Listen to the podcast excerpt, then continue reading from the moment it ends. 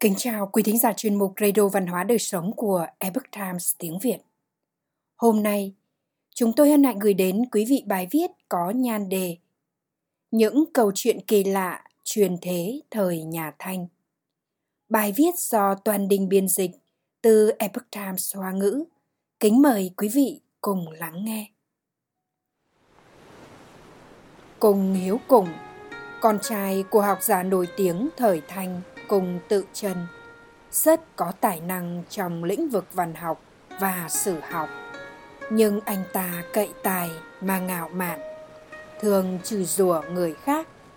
Có khi còn dùng còn mắt trắng nhìn người. Người đời sợ dùng mạo của anh, xem là quái vật. Mỗi lần nhìn thấy anh ta, liền đi đường vòng. Cùng hiếu cùng có dùng mạo. Đúng thực khiến người khác sợ hãi. Nói đến lai lịch của anh ta, có chút kỳ lạ. Truyền thuyết dân gian cho rằng anh ta là độc lòng giáng thế. Ngày xưa, độc lòng từng làm sằng, làm bậy. Nó vì sao trở thành hộ pháp trong chùa, lại có được cơ hội giáng thế làm người? Căn cứ ghi chép trong thành bại loại sao. Truyền thuyết dân gian nói, trước khi chùa Tam Tháp ở Gia Hưng chưa được tu sửa, vùng kia có một đầm nước rộng lớn, diện tích rộng hơn trăm mẫu. Trong đầm có một con rồng, hàng năm gây sóng gió. Rất nhiều người bởi vậy bị chết đuối.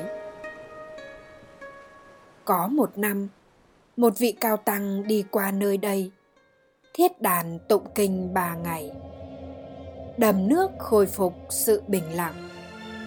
Đêm hôm ấy, một con rồng tiến vào trong mộng tăng nhân, nói, đại sư, ông sao phải khổ sở bức bách ta? Tăng nhân trả lời, bởi vì người hại quá nhiều người ta nên vì dân mà trừ hại. Con rồng kia liên tục cầu khẩn. Tăng nhân sinh lòng thương xót, cũng cố ý thả cho nó một con đường sống. Thế là nói với nó, nếu như người có thể làm đầm nước lập tức khô cạn, ta có thể dựng một tự viện ở phía trên, dẫn dắt người quy y phật pháp con rồng kia gật đầu đáp ứng. Lập tức rời đi. Ngày thứ hai, đột nhiên nổi lên một trận gió lớn. Nhưng cát bụi che kín tầm mắt. Đầm nước có chiều rộng, chừng trên trăm mẫu, quả nhiên khô cạn. Tăng nhân nói lời, giữ lời. Thế là quyền tiền khắp nơi. Trên mặt đất khô cạn xây dựng một tự viện. Trong cửa chùa ngược lại, có một tôn tượng hộ pháp vì đà. Vẻ bề ngoài dữ tợn đáng sợ. Chính là hình dáng tướng mạo con rồng kia. Về sau, cùng tự chân đến tuổi trung niên mà chưa có con. Phu nhân Hà Thị đến chùa Tam Tháp cầu tự.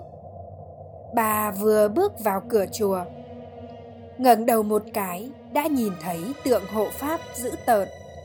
Tựa như nhìn thẳng về hướng bà.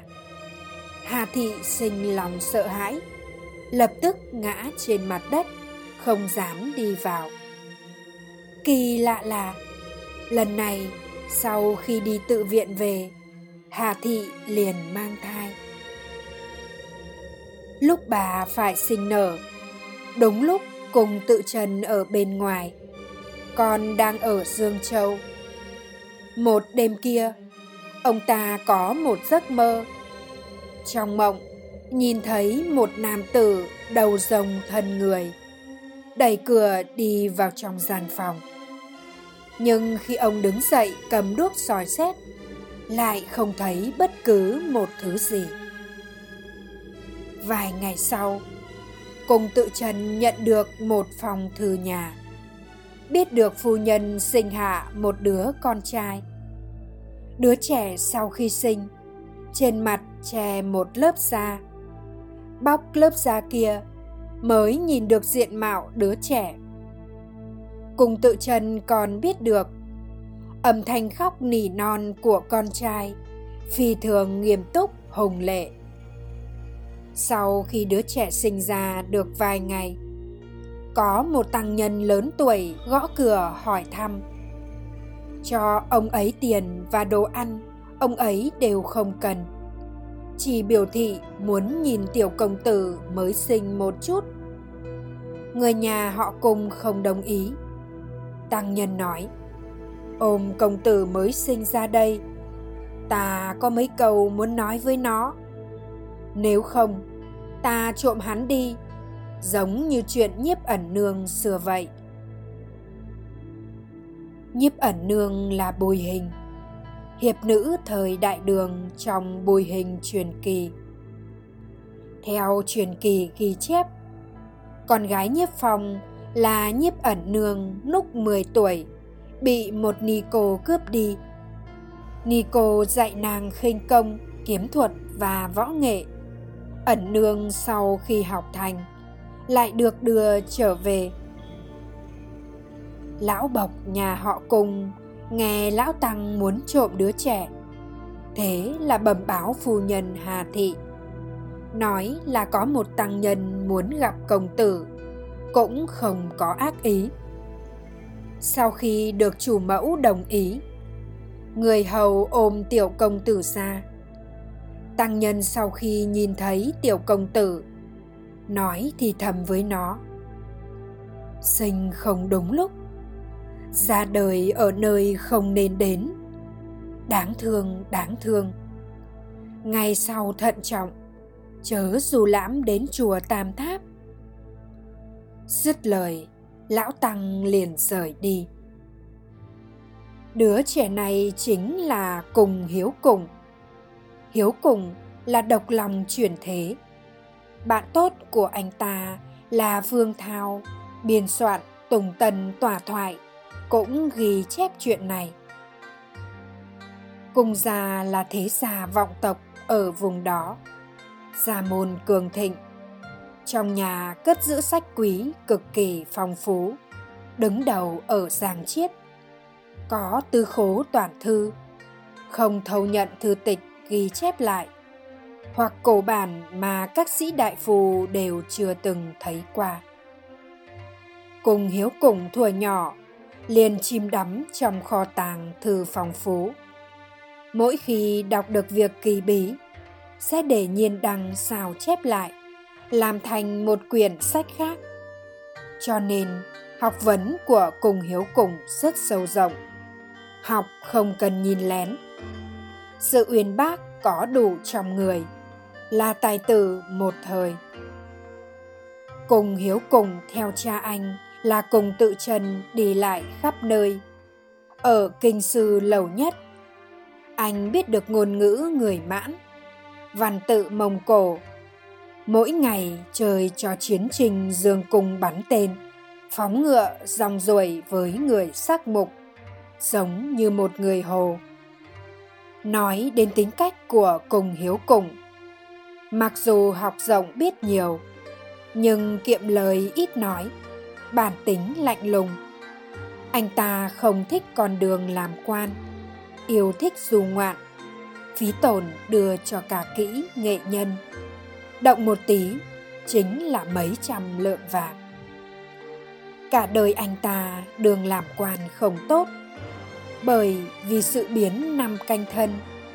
Thuyền nước anh xâm nhập thiên tân cùng hiếu cùng làm sứ thần phiên dịch cho nước anh, đã từng lui tới với nhau. Trong chuyện hỏa thiêu vượt viên minh, bị đồn đại vù hãm tư thông với người phương tây, cho nên mang tiếng xấu trăm năm. Độc long ngày xưa làm xăng làm bậy, được lão tăng hóa độ, thành hộ pháp trong chùa lại may mắn có được cơ duyên, thu hoạch được thần người, dáng thế làm người. Độc lòng chuyển sinh làm tài tử, đi một lượt trên cõi trần thế.